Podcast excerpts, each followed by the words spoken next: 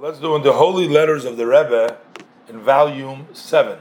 This is letter number 2184, Baruch Hashem, dated the first day of Menachem Av in the year Tovshi Gimel Brooklyn, Shalom Avracha.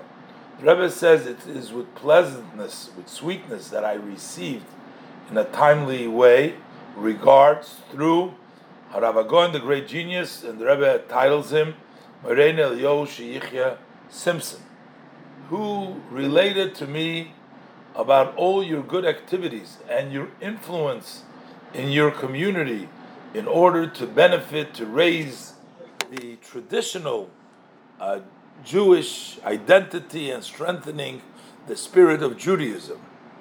If all places and all times this was very precious, one a good a, a, a good uh, impact uh, an act of a Jew.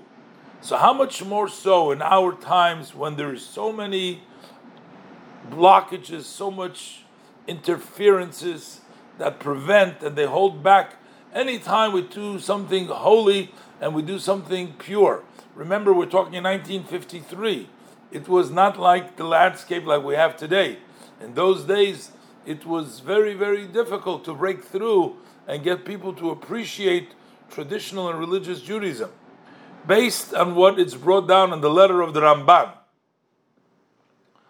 that uh, anyone who uh, is was more holier than this other one means that the greater the destruction is, like in Yerushalayim, that it was holier, the destruction was greater.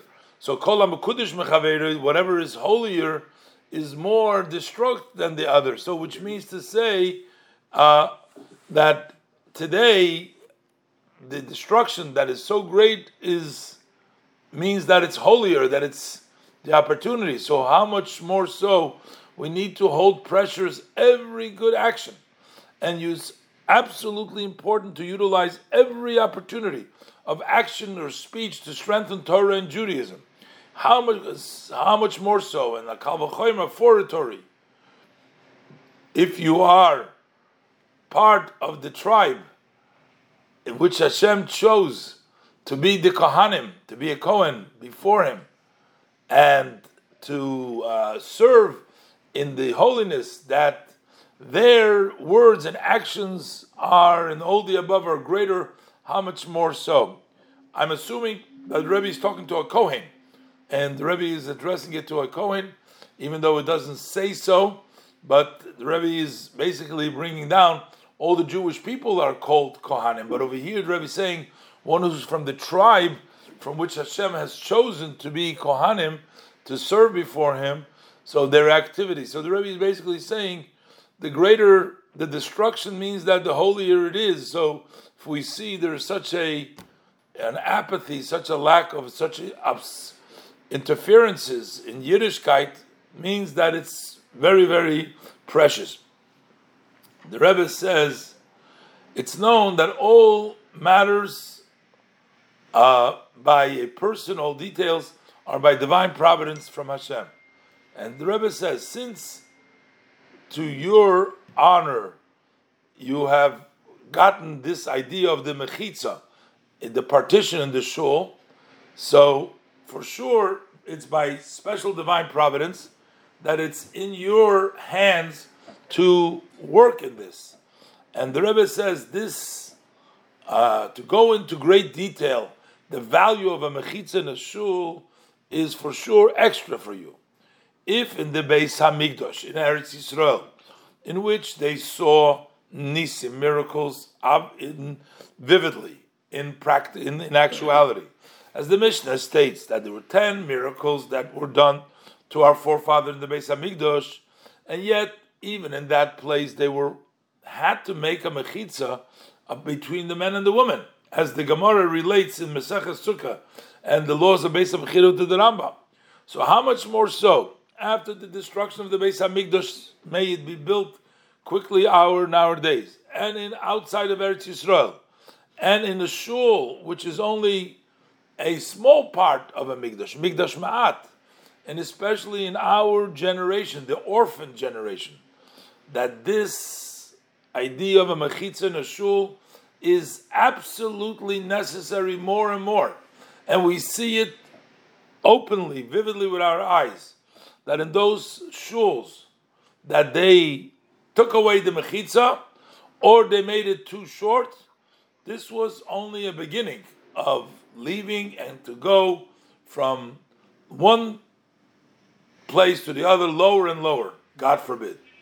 And then they also put in a microphone on Shabbos and Yom Tov, which is a which is a prohibition of the Torah, and they're still going many steps backwards. The Rebbe says, "I don't want to prolong in the uh, shame or the degradation of the Bnei Yisrael of Jewish people, and I hope, and based on this saying of our sages."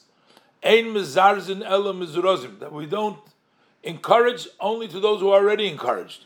That you will hold in all means and all the ways to take away this bad thought of removing the mechitza and the shul and to explain to them, even though it's obvious, that when you come before even a small officer, a human being, and when you ask from him even something very small, so it is respectful. This is out of the uh, behaving in a respectful way, and it's also according to logic that at the same time you can't do things which are goes against the wishes of this officer, because this contradicts and this goes against the re asking and your request. You can't go.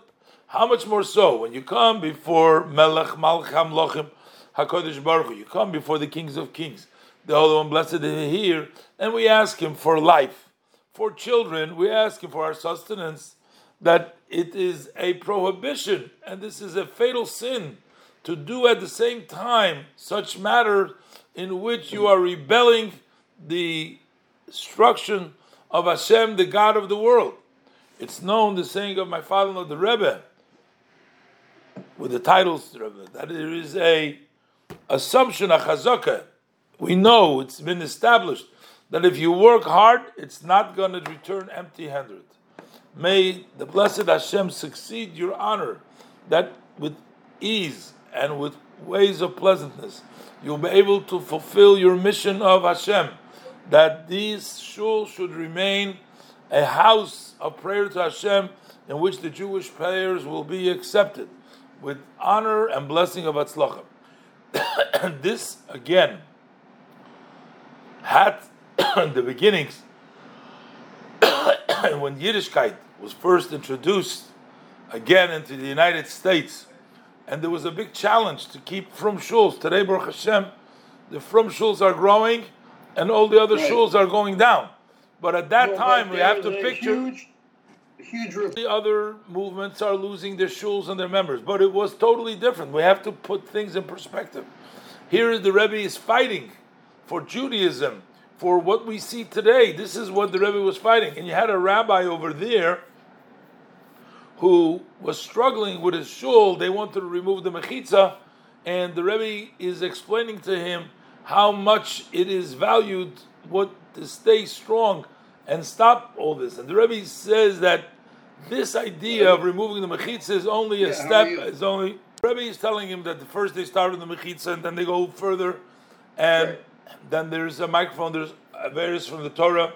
So and the Rebbe says even in the Beis Hamikdash, and the Rebbe points out how much of a greater level it was. They needed to have the mechitza. Certainly, the Rebbe says we need to have the mechitza over here, and the Rebbe says you have to uh, stay strong, and the Rebbe says, if "You work hard, you will succeed."